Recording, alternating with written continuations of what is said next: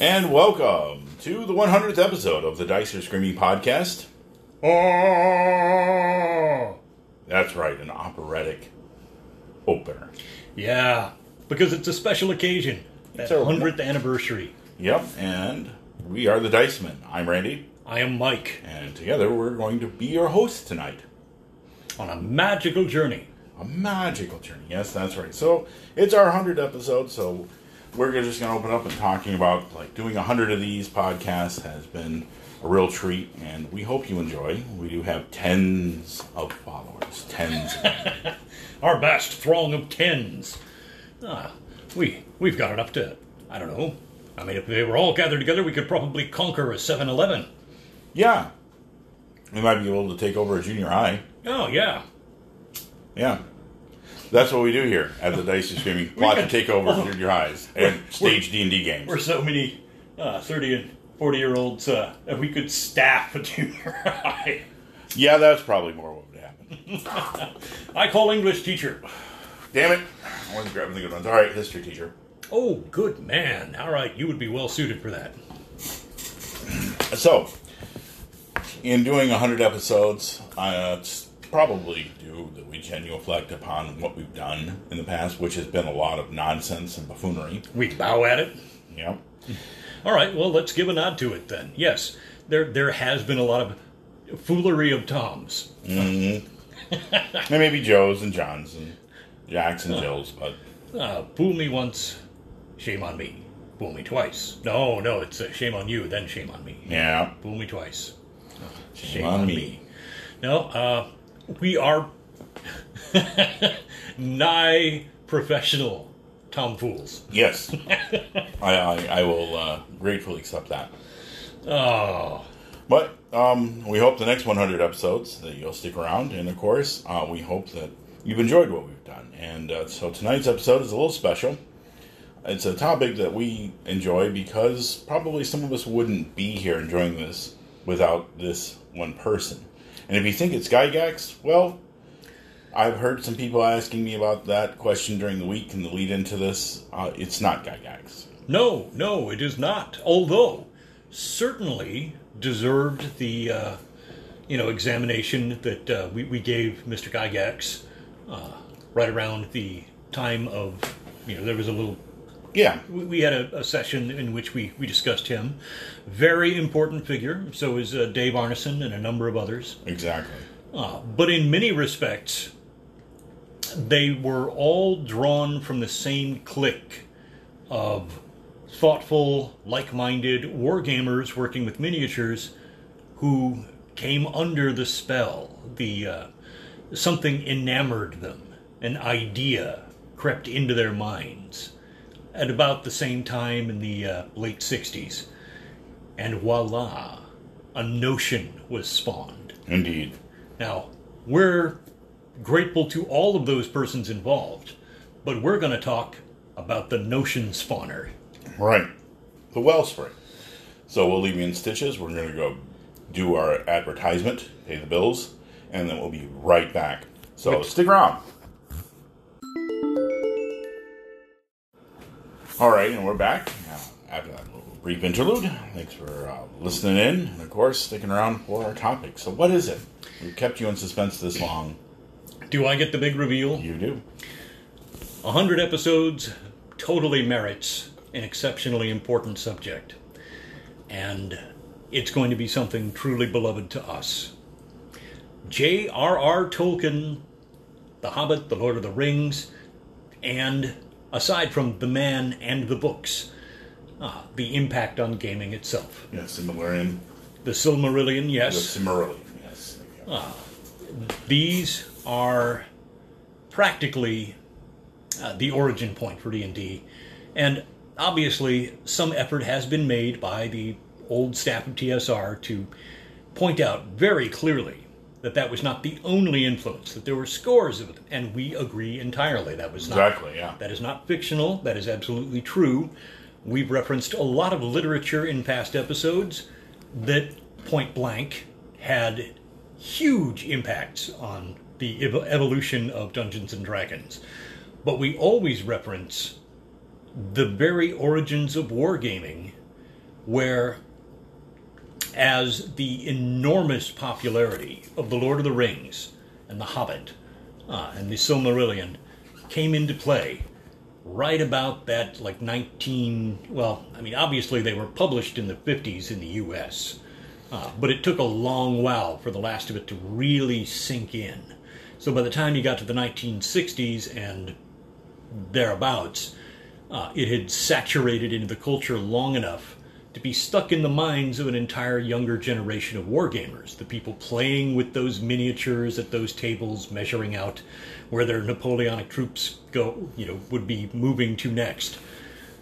Those were the cliques of people who suddenly said, well, why couldn't we make this army the orcs and that army the elves? And all of a sudden, something started Whoa. happening. Yeah, it did take off, and that's pretty much how it was, is that people became kind of bored with the same old Napoleonic Waterloo creation, recreations on the tabletop, and so they thought to spice things up by the Battle of the Five Armies. Yeah, I, it, what an epic, splendid event for a wargamer to undertake. Five separate armies uh, having to symbolize and represent a wide variety of things that had never graced a war ta- wargaming table before. It yeah. hadn't been done to that point, which necessitated assigning statistical values to a great deal of things that had never been assigned statistical values before.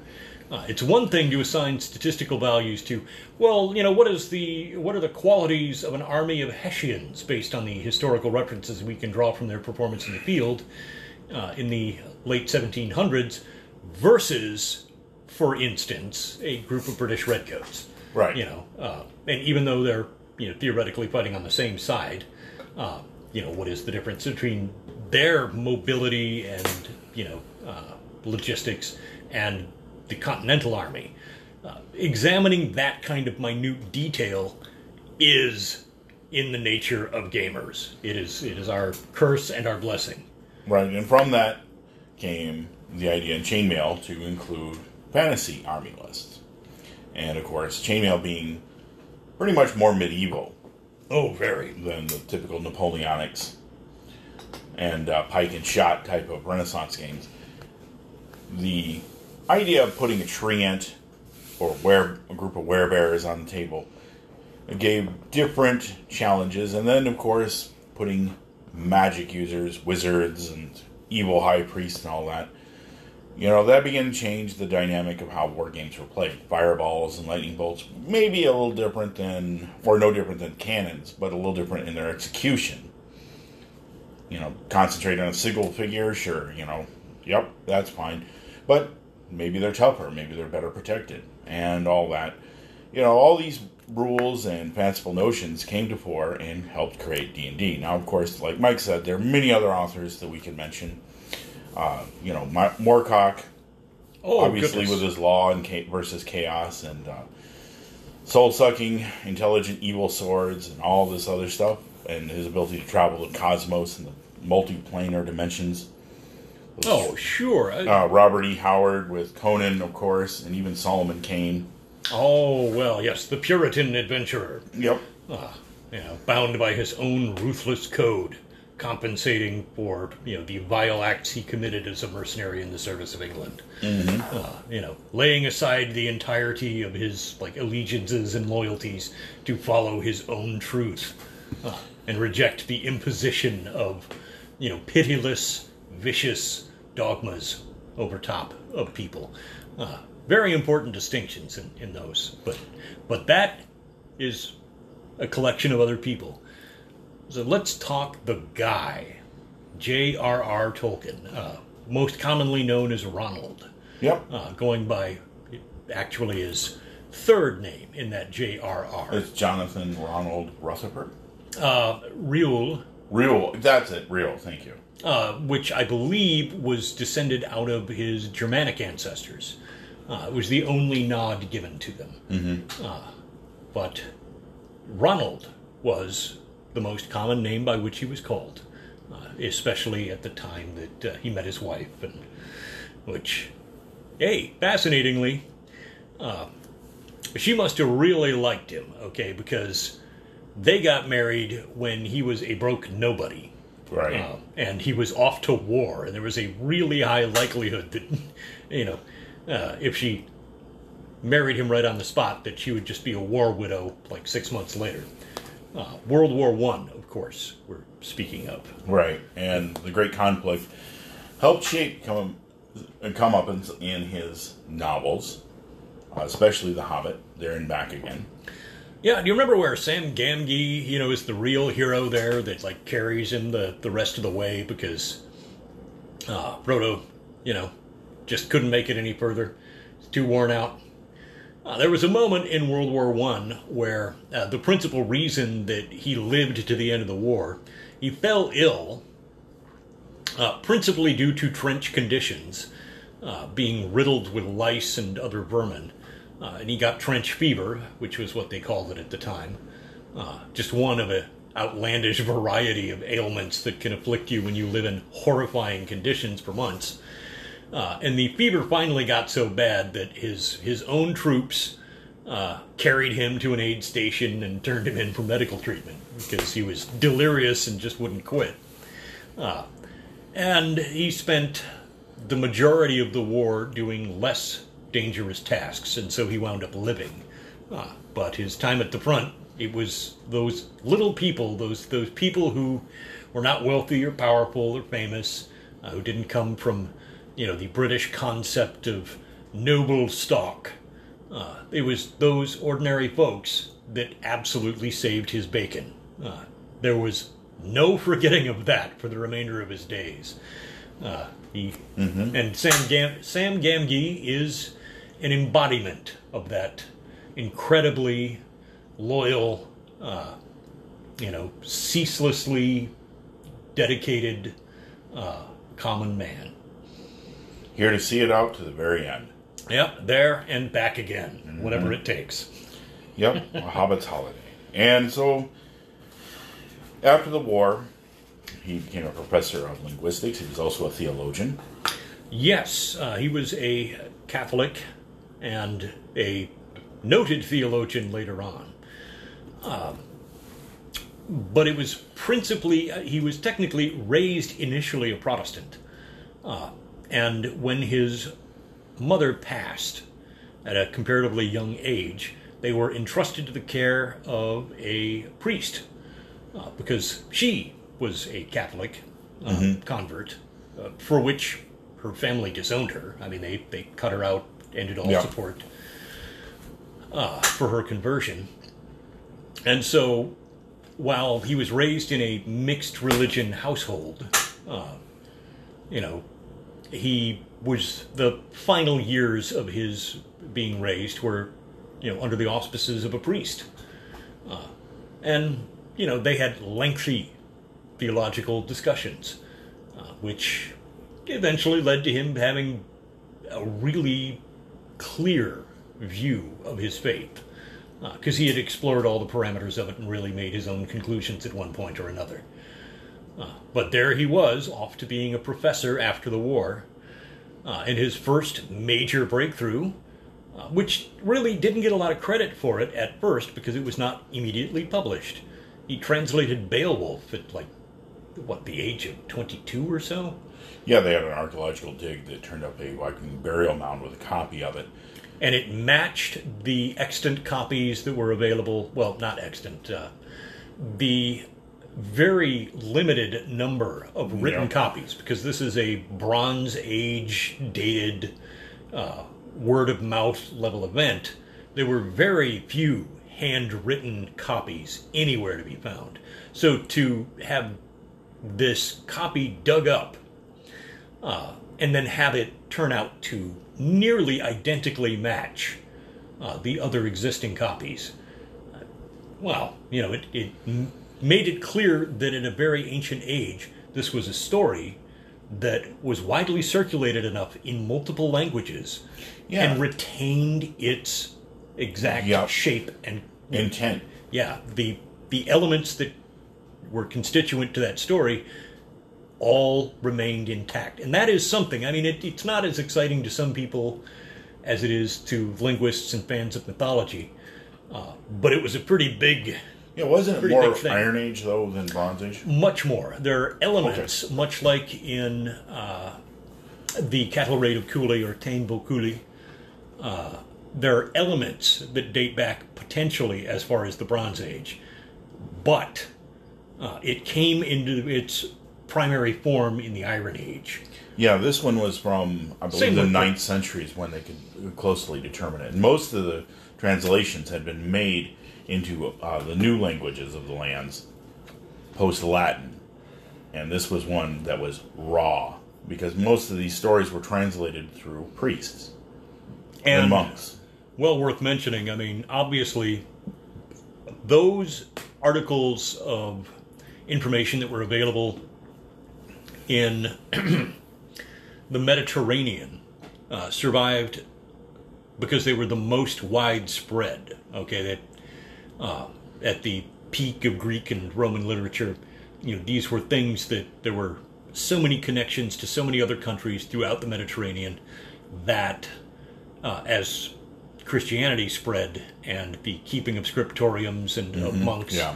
uh, that those reservoirs of people copying handwritten books generation after generation to keep them alive uh, preserved a lot of knowledge. So they got kind of a preferable first treatment, and a huge portion of Northern European history was completely lost because it was not given that same treatment. Right. Uh, it was pagan and therefore heretical and therefore destroyed, or allowed to simply lapse into, you know, uh, absence. Yeah, uh, it was a few uh, Nordic monks who took the time to uh, translate the tales into more You, um, a more translatable and uh, enduring language like Latin. But the one Beowulf that was copied, I think, in Norway, that was compared to, was uh, was very, very similar. But yeah, he knew a lot of languages and uh, invented his own even at an early age. Uh, also worth mentioning, I mean, this was a, a guy who, in his teens, uh, was already experimenting with inventing languages. Uh, I should mention, Uh, on a Tolkien-related note, it was a good friend of mine, uh, Professor Laura Rausch, who is a true polyglot, uh, and even at an early age, uh, spoke multiple languages. She, when we were just kids, uh, could read and write in Elvish and Dwarvish uh, mm. from Tolkien's books. Uh, she had taken the time out, mastered the languages as they were written, uh, in the books, and, you know, could could both read and write adeptly in them, which really told you just how smart she was as, like, that twelve and thirteen year old. All right, that not even kidding. Uh, I always I always knew that uh, that was a mark of brilliance, because uh, I get muddled down when it comes to other languages. She clearly did not. And, you know, Tolkien had a unique grasp on history and culture of the Northern European lore, you know, from the Finnish, Finnish it is, of uh, Vainamoinen and um, Ukko and Lemminkainen, you know, as uh, it's been anglicized, uh, the Her or the Hervarar, yes, uh, the Hervarar, the Nibelung, uh, Nibelunglied, uh, so the the epics of Lemminkainen, Beowulf, uh, and other. Well, and I'm sure he was more than passingly familiar with the Táin Bó Cúailnge, uh, which has always been a favorite of mine. Yeah, besides the the classical Arthurian and uh, oh, those as well. Roland. He read them all, uh, which, you know, avid reader. A guy was hyper literate, and you know, you can see where a lot of it poured into his story. Yeah, you know, you had the black language of Mordor besides just the High Elvish, and then there was different forms of expression in Numorian, and... Oh, yes, the Numenorians. Yes, and their ancestors, the Dunedain, our offspring. So there was... This guy just, you know, he went crazy with the languages because it was a hobby, and, you know, he put attention to detail to these, but he never really felt like anybody would really appreciate it. So as he began to craft a way to tell this and express it, he began to use very, uh, well, I don't want to simplify it too much, but very standard archetypes of the elves as beings of light and keepers of nature and its laws. And also the dwarves with their mysterious and somewhat inward-thinking ways that became archetypical of what we now enjoy in Dungeons and Dragons and other games. And it is to the purpose that he was a linguist creating a world to tell a story in. And so his stories have a lot of antecedents in others. And I think to his credit, he was very humble because he didn't consider that he created anything whole cloth. He was actually copying what had actually come before. Yeah, it was his friends. Uh, in the Well, he was in the same literary circle of friends as C S. Lewis, right? Who, of course, Lion, the Witch, and the Wardrobe, and the Chronicles of Narnia. Uh, they had their little disputes here and there where uh, Tolkien thought he was a little too heavy-handed with the religious allegories mm-hmm. and preferred a much lighter hand, you know, a much more distant approach to it. Uh, and with his uh, Mayar and uh, yep. and so on, you know, they were somewhat more veiled, uh, much less heavy-handed than, you know, oh, Lion Jesus. Um. Yeah. And also the allegories to uh, Arthur in Aragorn. The king returns and the land thrives under the thriving of the white tree. Yeah. That, as he uh, uh, approaches Gondor. That there is a connection between the king and the land. And, you know, when the, the king is away or, you know, foul, uh, everything withers. Uh, and when the king is there and has his A game on, everything blooms. Yeah. You know, just not very subtle, but, you know, it's it's a classic British myth going back to the Arthurian era. So, and it even was repeated in Charlemagne. Also, yes. It's true. I mean, although that, Charlemagne is more historical than fantastical. Yeah. Fantastical. Ah. Uh, it is worth noting that uh, Charlemagne did become more legendary and mythologized as time went on. Psst. Dirty secret. If you pay close attention to the mythologies of the world, Uh, and you look at everybody's neighbors, you tend to notice the same themes getting repeated. Because whenever anybody who tells a story gets something good in the mix, the other storytellers go, oh man, I am totally taking that. Uh, oh, pushed away on a reed boat, and uh, rescued by uh, different people, and raised among them as one of their own. Oh boy, I, you know, like that, that is just awesome. I am totally taking that one. Yeah. Uh, oh, rain for forty days. The giant flood wipes everything out, and just a tiny handful of people that survive uh, on a boat. Oh man, I gotta tell my version of that. Because, uh, you know, that myth starts off with, uh, I believe, what was it? Uh, Sumerian, uh, Epic of Gilgamesh. Uh, it was uh, Utnapishtim, mm. not Noah. Uh, and then, of course, you know, more than a thousand years later, we, we see the story of a guy building a boat, surviving a flood, and, uh, mm-hmm. you know, having special wisdom. Uh, and that is a guy, now we call it Noah, but long before that, they called it something else. And it, it took millennia for us to dig up and eventually find these other stories uh, that correspond, which tells you that the same powerful archetypes occur in mythology all the time. They come back over and over again because they're things we connect to. In a Joseph Campbell, Heart of Darkness right. uh, kind of way, they're things that humanity has an automatic response to.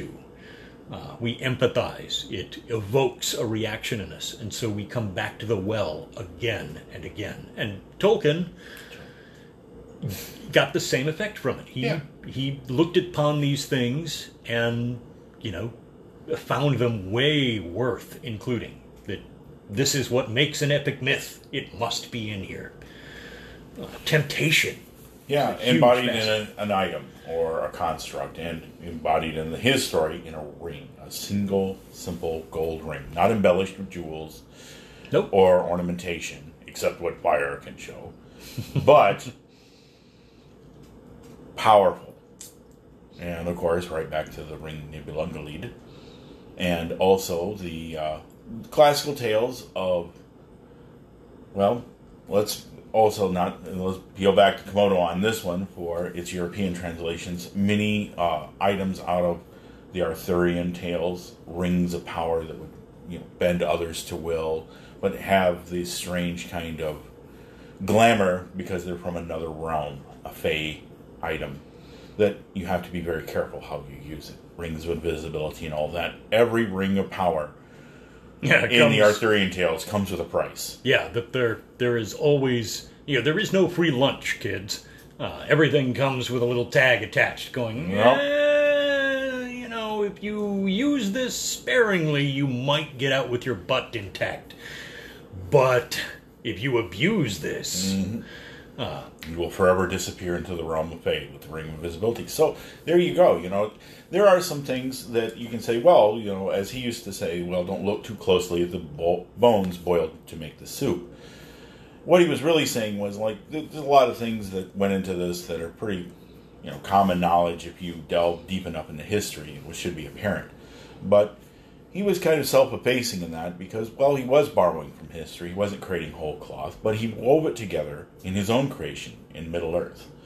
And we only get to see a little bit of Middle-earth, but what do we see of Middle-earth? We see ancient kingdoms scattered all about, the ruins of which yeah, haunt the landscape. They dot it all, you know. Living amidst the ruins of Amon, something that was Amaroth.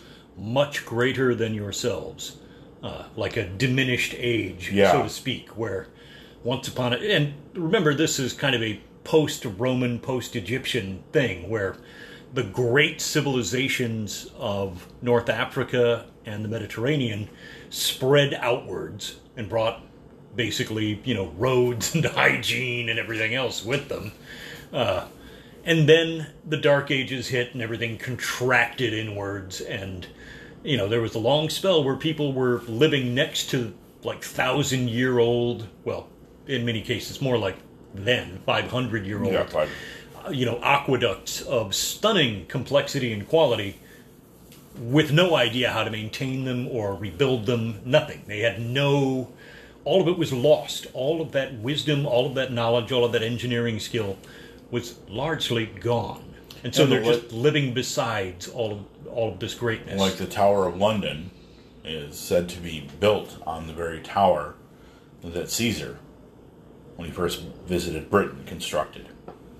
Yeah, actually, as I was wandering through the financial district in London uh, about seven or eight years ago, uh, they were digging up Roman ruins uh, in the park across the street. Mm. And I was just floored. I was like, my God, you know, that's a real reminder that...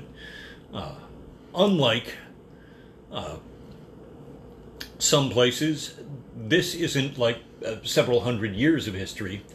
Uh, this is, you know, several thousand years of history. Yeah, that, the Isles of Scarabray. Oh, yeah, the Isle of Scarabray. And, uh, you know, there are multiple invasion periods of England where differing cultures uh, had...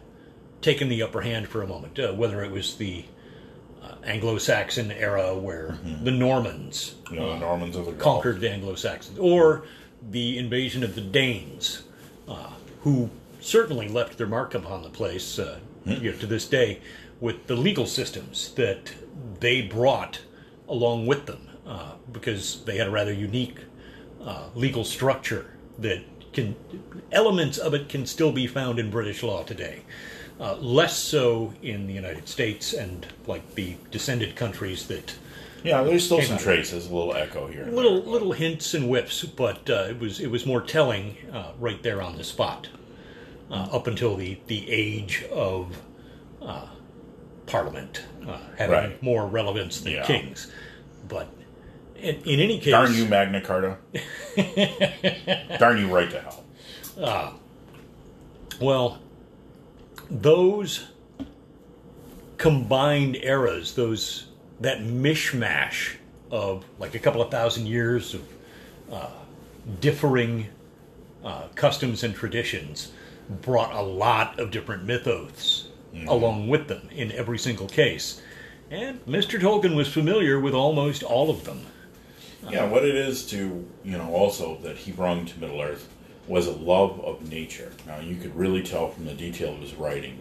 I mean, the fact that he made living trees a sentient, powerful force that was slumbering often.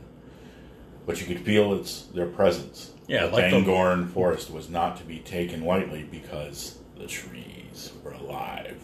And they're eating children. But no, no, they're... Uh, yeah, you do not uh, take axes lightly into the Fangorn.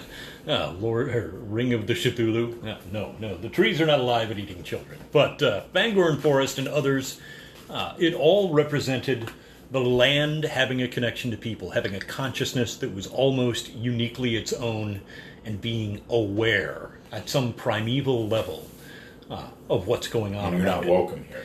Yeah, this is not your place. And so I always got the impression that he was very cognizant of nature and its grandeur and its need to be protected. Now, I'm not going to put too much of a fine point on this, but to say that the fourth character in The Lord of the Rings and The Hobbit is Middle-earth itself. Its landscape, the Mirkwood, the Fangorn, and all those places are different and unique. Yes, of course, they have spiders. Spiders feature well because, according to popular uh, lore about Professor Tolkien, he uh, was bitten by a spider you know, oh, while, uh, while in South Africa while he was a young man. I and, had not read that. Oh, my God. Yeah, that, uh, that you know, big old hairy spider, South African spider. Oh, wow. And uh, he grew rather sick from it. Of course, like most things from that era, you know, you know, you either endured it or you didn't. Or perished. Oh, man. So that might explain the uh, Addercops and uh, spiders in the Mirkwood as well as Sheob. Oh, it might indeed. Well, as we're, we've been covering the man, uh, and we should kick over to the books proper and yeah. really focus on that next. But I do want to close with a topic about the man himself. Uh, there has been much ballyhooed about the inherent racism of the existence of orcs uh, and of J R R. Tolkien himself. And I, I gotta say, there is a small grain of truth to this in the sense that almost every single individual of any degree of education was tainted to some degree or another by the popular sentiments of the day. Okay, so, you know, this is not like there was some rare isolated text that was super racist and only a tiny handful of people read it uh, and were tainted by it and then espoused its views cheerfully. No. It's not chronology, folks. Yeah, it was universal. And the lesson here is that even the universal attitudes today, which we consider to be the most enlightened that have ever happened, are probably going to be looked at, looked back on in about fifty years as being ludicrous, uh, vile, and repugnant. Or um, even at the very least provincial. Yeah. The, the, or naive. And that's like the highest-minded thoughts that we have today on any given issue are probably going to be looked back on as hideously backwards in less than one hundred years. So now, if we apply that same standard to one hundred years ago to somebody in nineteen fifteen or nineteen twenty uh, being raised in that time, uh, their attitudes, even their most enlightened attitudes, are going to come out looking pretty blah by today's standards. But then to follow up on that, there are some very specific quotes from Mister Tolkien himself on the subject of, uh, since the Second World War almost embroiled him as a codebreaker. Uh, well, of course, it turns out now we know why they didn't end up needing him. Yeah. They they got their paws on the Enigma device uh, and had cracked the German codes. And well, a lot of people, we don't really need any help. Including crossword puzzle enthusiasts were recruited. Yes. Uh, and he wound up not being included. But on the subject, when he attempted to publish something in Germany in the thirties, or was it the either the very end of the nineteen twenties or the dawn of the nineteen thirties. I think it was thirty-two. Uh, they inquired as to his personal heritage. Mm. Uh, and he dropped the hammer on them. It's like, uh, you know, uh, there has never been a time when, or what is it, uh, you know, having a German surname has, you know, not been some small source of pride, you know, just like an English surname, you know. Mm. Uh, but... you know, if you aren't careful about following this line that you're on right now, uh, there will soon come a time where it is a shame to have a German surname, uh, that it will be a thing to be looked on with, you know, no pride at all. Uh, it was a rather stern warning about their anti-Semitism. Uh, and when people inquired about Aryan heritage, uh, his answer was always that, you know, that the Nazi fantasism about the purity of some particular heritage was a ludicrous, idiotic fantasy, and that Aryan was really just a reference to a linguistic term for Indo-European language, roots. It's the roots of a language group, not a racial stock. Uh, he had already transcended, you know, because of his extreme literacy and his actual familiarity with these historical subjects, he had already moved past the, you know, crappy racist diatribes that were being espoused by Nazis and, you know, supremacists around the world. Uh, he had already seen the bunk in it. But uh, there were some discussions that described, uh, you know, the, the orcs as having been symbolic of Germans who were referred to as Huns because they were, you know, uh, militant, warlike, and, and always seemed to be bent on domination of yeah, the neighbors. And the, the Hun thing coming because uh, at some point there had been invasion by Asia, mm-hmm. and that therefore they were genetically inferior. Uh, I should then point to his defense against the propagandizing against the German people as a yep. race, uh, which he then immediately, you know, turned around as much as he had been opposed to the Nazi propaganda. When the British decided to do the same thing, to characterize the Huns as a vile and loathsome people, uh, he also rejected that very, very clearly. Not not in, like, bandied words like, oh, well, I'm not sure if that's the right thing to do. No. It's like it is every bit as bad as Goebbels at his worst. Yeah. Uh, that, you know, there is no right uh, inherent to, you know, characterize another people this way, uh, no matter what. If their crimes had been a hundred times worse, we would still not be justified in doing this. Uh, his opposition was principally rooted in the character, characterizing of any people as, you know, completely of no value, dehumanizing them thereby and making it acceptable to treat them with horrible cruelty. Yeah, the men of the East, who were the Corsairs and Reavers, the sea folk, were depicted as cruel and violent, not much different than the Vikings. The Rohirrim, the riders of Rohan, were uh, more Viking-like, but rode horses instead of crafted ships. Yeah, uh, and yeah, you really had to be on their right side, or they were not very nice people. Uh, they were not...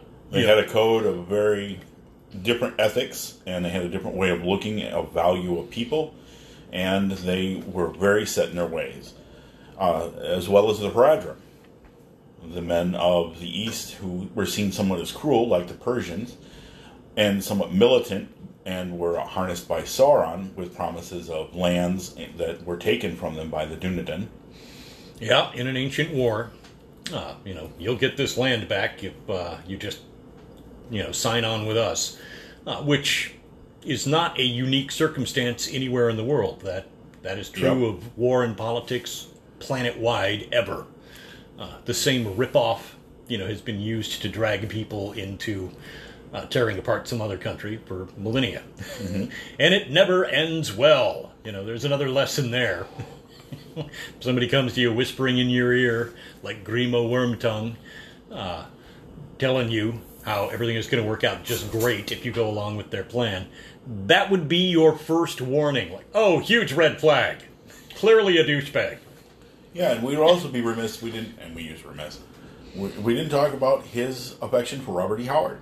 Oh, yes. He uh, liked his... He was not unaware of the Pulp Fiction emerging around the world. No, he did kind of call it tawdry and somewhat trashy, but... Oh, and it was. It was aimed for American magazine markets that were intended to be tawdry. But he liked the way that uh, Howard wrote. Oh, his prose was gorgeous. And uh, the fact that Robert that? used women as... Uh, central characters, not all sexual foils or dalliances for Conan. Yeah, these were not, uh, you know, crappy romance novels. And this led men, him to like low-grade porn. You know, yeah. These were not like that. Okay, and I'm not saying that stuff like that didn't exist. There's there's just piles of it out there to be found. But Howard was apart from that crowd. Huh. Yeah, he wrote a couple lurid tales here and there, but not really... I mean, he paid the bills writing what he wrote, but... Yeah, uh, he knew what sold. You know, but uh, when he was writing something that he was passionate about, he tended to compromise a lot less. Yep. Uh, and, you know, Éowyn is doing part two of Valyria of the Red Brotherhood. He was rather fond of that character. Yeah. Uh, and if you, you know, that's that's a little mind-blower right there, is that Tolkien was influenced by Robert E. Howard. In some yeah, small degree. In some yeah. small degree. And, you know, he also liked the way that, you know, two-piston action, you know, Robert was very punchy. Yeah, he really knew how to pace an action sequence in a way that kept you engaged, that gave you a feel of being in the room while it happened. Mm-hmm. That's, that is a rare actual gift for writers. It's a hard-won trait, because it's it's easy to describe something. It's not easy to describe it while making it exciting, because at the end of the day, you got to remember somebody is sitting in a chair or wherever uh, with a book open, reading, and they're in a very passive environment. It's all very right. quiet. So you have to occupy the space in their mind with that sense of pulse-pounding action. That Indeed. Is the challenge. Yep. But uh, Tolkien would go to write uh, first, getting to the books, The Hobbit. Yes, this, it predates things to a much greater degree than a lot of folks realize. Uh, The Hobbit, actually, you know, this is like the early nineteen thirties that this came out. Uh, and it we think of it as a phenomenon that really erupted in the fifties and sixties. Uh, this was making... a stir. This was causing people to take note and go, wow, what is this? Uh, in the world of pulp fiction and early protean fantasy fiction, here was this marvelous tale of the Hobbit going on an adventure, uh, getting effectively shanghaied by a uh, wizard uh, and dragged along with a large lot of very rowdy dwarves, and pulled out of his comfort zone. That, uh, and here's the important tidbit of The Hobbit. Uh, it's about being out of the comfort zone, where adventure really happens, not in your backyard or your living room. You know, it's a thing you hear about from other people most of the time. But real adventure, uh, real excitement, is getting completely out of your comfort zone. Right. And, and that's when you find out who you really are. Sometimes a wizard knocks at your door, and a group of dwarves show up, ready for dinner, expecting to be fed. Yeah. Uh, just, uh, hello, random D M. Yeah. Jeez. Jeez, I just created a hobbit burglar, but, you know, I thought he was kind of cool. Well, here you go. Yeah, and, of course, you know, in that, uh, the dwarves do their song, which... Uh, They talk about, you know, caverns deep and treasures of gold and all that. And when they're not busy chipping the plates. Yep. That's what Bilbo Baggins hates. And, you know, Bilbo becomes enthralled and wants to go on an adventure. And, of course, he sees the elves in Rivendell. Ah, and it changes everything. Yep, and the trolls. And, of course, the whole Icelandic trolls turning to stone during the day, so they had to hide. You know, being lured out. Wow, that was one heck of an argument that they had. Lasted all night. And then Gandalf made the sunrise. Hmm. Or fooled them into thinking time was passing at a different pace than they were used to. Yeah, uh, the, the subtlety of magic is a nice thing in Lord of the Rings and The Hobbit. Uh, it's not a thing that usually is explosive and flashy, like I'm going to blow a bunch of stuff up. Uh You know, it's it's whispering into a pine cone until it's lit aflame, so mm-hmm. you can hurl them at your foes. Uh, or, you know, the right words to unlock a door. Uh, Memories of things, I do not remember this place. Much like my password to Amazon. I have no memory of this place. Count already exists. What's it? No, okay. But... Belloc. Yep. But you see also, um, not just... races, but monsters. And, you know, of course, the most famous dragon, I think, of literature is Smaug. Yeah, it has long since overshadowed, uh, you know, Saint George and the Dragon. Mm-hmm. Uh, you know, Smaug has become the archetype of all dragons uh, in fantasy. The, yeah. the gold-hoarding ancient red. Oh, yeah, right out of Beowulf. Yeah, just, you know, incredibly powerful, incredibly armored. And cruel. And just uh, contemptuous of everything because, after such a lengthy period of time, being the most apex predator in the room, why wouldn't you be arrogant? Uh, when there's nothing, I no challenge left to face. Yeah. Ooh, yeah, so uh, also the riddle games with Gollum, which he later included the character Gollum. Oh, yes. He went back and rewrote him in. Uh, that was a later addition uh, explaining the connection to The Lord of the Rings. Yeah, he wanted to have a symbol of the he, corruption that the ring represented. So it took him almost twenty years uh, to finish The Lord of the Rings. I mean... He was in point... Well, no, at one point, like, he was going to burn it all. Yeah, well, it was more like fifteen or twelve years, but uh, it was a very lengthy period of time to write those three books.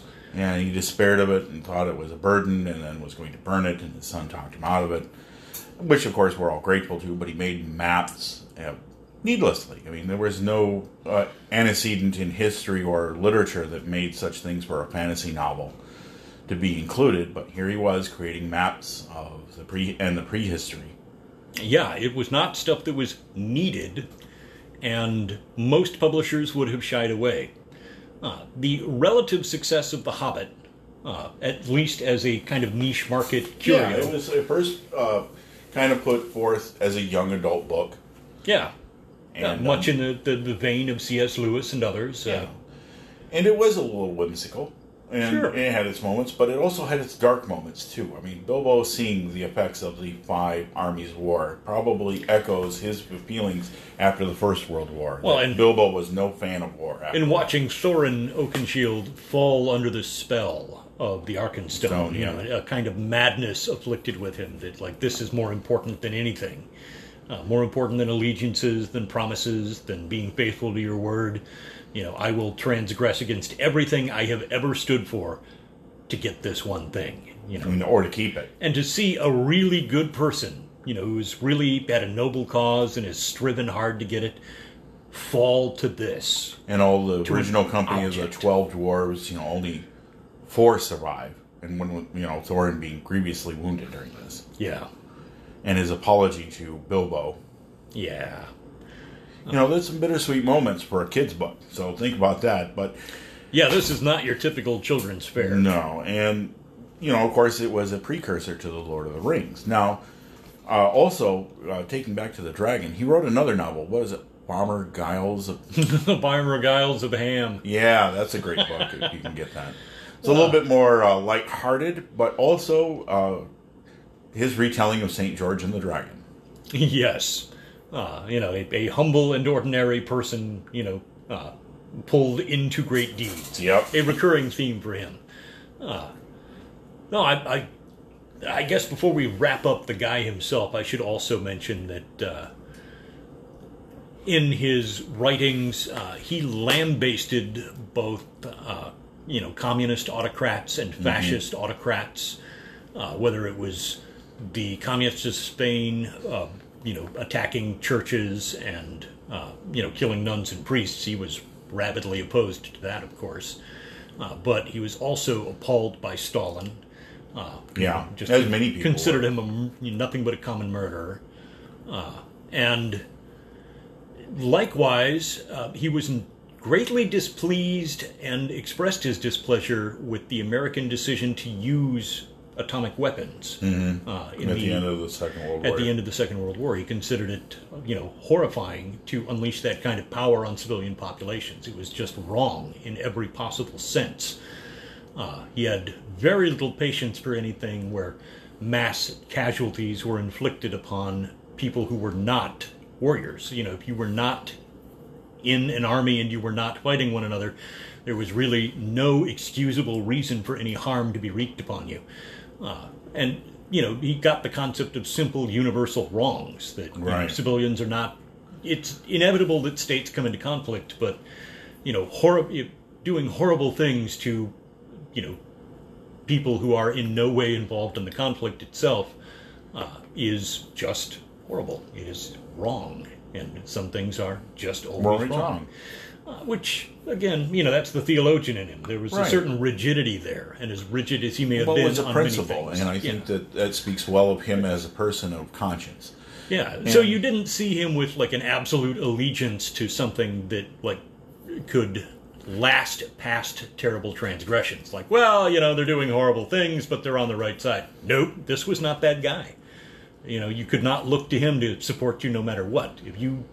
If you turned inevitably towards something that was excessively cruel or just wrong, uh, then, you know, that uh, his support evaporated. Just, pfft, you're wrong. You shouldn't be doing that. Uh, and it is not to say that the guy was out was without flaw. Uh, I'm sure that he had plenty of them, but uh, mean-spiritedness was not among them. No, and uh, furthermore, he didn't really like war, and uh, I think that... You know, the Battle of the Five Armies, Bilbo is just disgusted with the uh, death and destruction. Oh, all over right. a pile of gold. You mm-hmm. know, just like, this is what all these we people died of... for. Well, the goblins had it coming. I'm sorry. Well, okay, you know, the, the goblins made it. They were probably going to be jerks about it no matter what happened, but... Uh... Yeah, the men and the elves and the dwarves fighting stopped, and they all became allies to fight a common enemy. So that's a kind of one uplifting, and then, of course, the uh, eagles. The giant eagles and the born lemmings. Yes. The bear folk. Now, now that we have hit both the man and the books, uh, we should probably wrap this up with the last segment being the direct impact on D and D itself. Yeah, we talked a lot about The Hobbit here, but Lord of the Rings, I mean, it's lengthy, and again, at some point we may revisit this, but The Lord of the Rings did something that few other books did. Now, Elric and Conan were pretty much singular characters. Occasionally they had uh, accomplices and cohorts, but they were pretty much solitary characters. Yes, I know the Eternal Champion of Elric is the uh, must be accompanied by the Eternal Companion, one of the laws of the hero. Yeah, th- this is, you know, right out of Moorcock's writings. Which goes to Gilgamesh and uh, Enkidu. And, of course... Uh, You know, uh, Fritz Lieber, uh, yeah. Erewhon Mythos, uh, Fafard and Grey Mouser. You know, there are, it's always two. Uh, you know, the eternal hero and uh, the eternal companion. Uh, but here is a problem facing all of Middle Earth: a ring of great power. If the enemy is to achieve it, and will do everything to get it, and, and its very presence will corrupt all if it's kept too near. So it must be destroyed. It cannot be kept. It cannot be hidden. So, why don't you fly some eagles over uh, Mordor and, uh, you know, drop it in the volcano, Gandalf, since you're, you know, buds with the Eagle Lord. Well, okay, fine. Okay, uh, you know, as long as we're there. Okay, this just happened. It just it just got into geek debates. Uh, yeah, the knowledge Before will... they blew the place up, if Sauron's at his maximum power and those eagles come flying in there, dead birds. Uh, yep, the Nazgul have their dragons. Yeah. Uh, now, of course, somebody... sneaks in there, drops the ring in that. Sauron is... When he's not looking. Yeah. Is, oh, crap! Oh, that just happened. So, the Fellowship of the Ring is formed. An adventuring party of differing characters of abilities and strengths. Yeah. That... You have Boromir, who is brave and bold, and almost without peer with sword. Yeah. I mean, a, a resolute fighter. Uh Uh, Aragorn as a ranger who knows his way around of many lands, lineage. with uh, you know certainly with a knowledge of little knowledge of magic, uh, you know the old magic of mm-hmm. uh, men and elves, uh, and Legolas. You know, oh yes, the elves have their representative in the party too, and Gimli the dwarf. And my axe and my bow, and of course the three hobbits, companions to Frodo. Sam, Merry, and Pippin. Indeed, which, a, again, you know, uh, with Sam unique amongst them, uh, not being a landowner from a well-off family. Uh, Mister Gamgee is just the gardener's kid.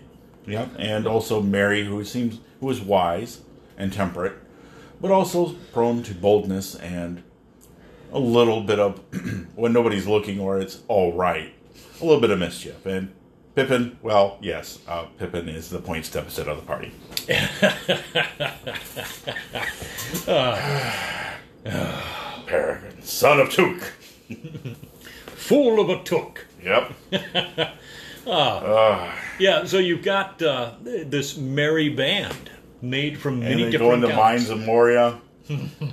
And... Yeah, you know. It's a big world. Not everything in it is your level. Yeah, that's right. This one's for Gandalf. Yep. Just so he can hog all the E Ps. Yeah, I know, right? All those um, sweet Balrog E Ps. You know, they, you know how many levels they could have each... I mean, that was like a two-level jump waiting to happen for those hobbits. Yeah, but he gets got, a four-level jump. Well, he, you know, now he's the White Wizard, so yep. Yep. You know, he's, he's uh, dead and born again. You know, he's not immune to a little... Not immune to a little uh, slipping in some Christian mythology in the mix. Right, but he returns at the turning of the tide. And so that's a great moment uh, in the books. But yes, uh, many concepts that were common to D and D. I mean, you just didn't see, like in former novels, a large group of characters get together. And then he tells, tells a story of after the Fellowship dissolves, Boromir being slain, of course, that they continue on their way with Frodo and Sam, making their lonely way with Gollum. Oh, um, yeah, Gollum following along behind every, at every step. Uh, but then you but, see, like, Grima Wormtongue, represented by uh, Goebbels, or Goebbels represented by Grima Wormtongue. Yeah, that, not a not a great difference uh, there, okay? The the power of words to corrupt instead of inspire. Mm-hmm. That it, it can bend either way. Uh, that that is a, a tree that depends on which way the wind is blowing at the moment. And it, it can blow uh, for ill or for good. And, and uh, you know, the Lord of the Rings did make that kind of clear. That Denethor's mad uh, ramblings and infatuation with the Palantir and staring into it, seeing only nothing but gloom and destruction, despair. Uh, you also see Eowyn's heroic stand against the King of the Nazgul, the Witch King. Yeah, but... Uh, I am no man. Yeah, no man yeah, can Please. strike him down. Well, fortunate for the moment, she's no man. Yeah, that uh, sometimes, you know, it takes a woman. Yeah, but also striking the purging of Theoden from Grima Wormtongue's poison. Ah, yes. Words. The the exorcism of sorts. Uh, mm-hmm. Drawing out the evil spirits. Uh, that have sapped him of his strength uh, and, you know, stolen his wits, uh, turned him into a drooling idiot in his own hall. Uh, a slave to Saruman. And these wonderful epic narratives, uh, a lot of them have a direct relationship with D and D. Yep, they've uh, all influenced D and D because they are really cool. Now, maybe they're trite, maybe we've been enough... We, enough time has passed that they become pop culture, and now they're in, we're kind of inured to them. But they have seeped in, and they are part of the culture of D and D. Now, of course, again, we have to say that there are many other influences on Dungeons and Dragons and fantasy gaming in general. Oh, sure. And, but I mean, we've touched on those in the past. And, and Tolkien's whole idea of a venturing party going forth to take on a task, an epic quest. You know, it's right up there with the Arthurian legends that the companions of the ta- round table would take up arms and go questing to see it done. Yeah, the concept of the questing adventuring party, it has its largest root in Tolkien's writings. Mm-hmm. Uh, and had it not been for that precise time period, uh, exactly the moment that... Uh, that became popular, that was the moment that wargaming started to shift gears. And that is why we kind of owed it this degree of attention. That's right. Uh, if it were not for that exact uh, blend of spices, you know, all of these things happening at the same moment at the end of the sixties and the dawn of the seventies, we would not be having this discussion now. Right, and so hats off to Professor Tolkien and The Lord of the Rings and The Hobbit and all his other works, as well as many of those who have been inspired by them. So we are nearing our end of our hour-long discourse with you folks. And of course, as always, if you enjoyed what we talked about and enjoyed our hundredth episode, we enjoyed having you along for the ride. ride, and hope you made it all the way through without falling asleep and drooling on your keyboard or into your headset. Um, we, as always, are at your service and beck and call on Facebook page, The Dice Are Screaming. You can get a hold of us there. Yeah, Let we are know. the junk in the trunk of gaming podcasts. Oh. We hope you love it. Aw. Waited right to the end for that one. And, of course, you can get a hold of us on Twitter at me, at Deathhand Gaming. And myself at MagiVox. That's right. So, we hope you enjoyed the episode, but we're going to wrap it up here as we're reaching the end of our time. But again, hope you enjoyed, and hope you enjoy the next one hundred podcasts. Yeah, we'll do something this size again, uh, one hundred podcasts from now. That's right. So, we're coming up on our anniversary, so we'll be doing a giveaway, so stay tuned for that. And may the, may the dice always roll in your favor. We're out. See ya.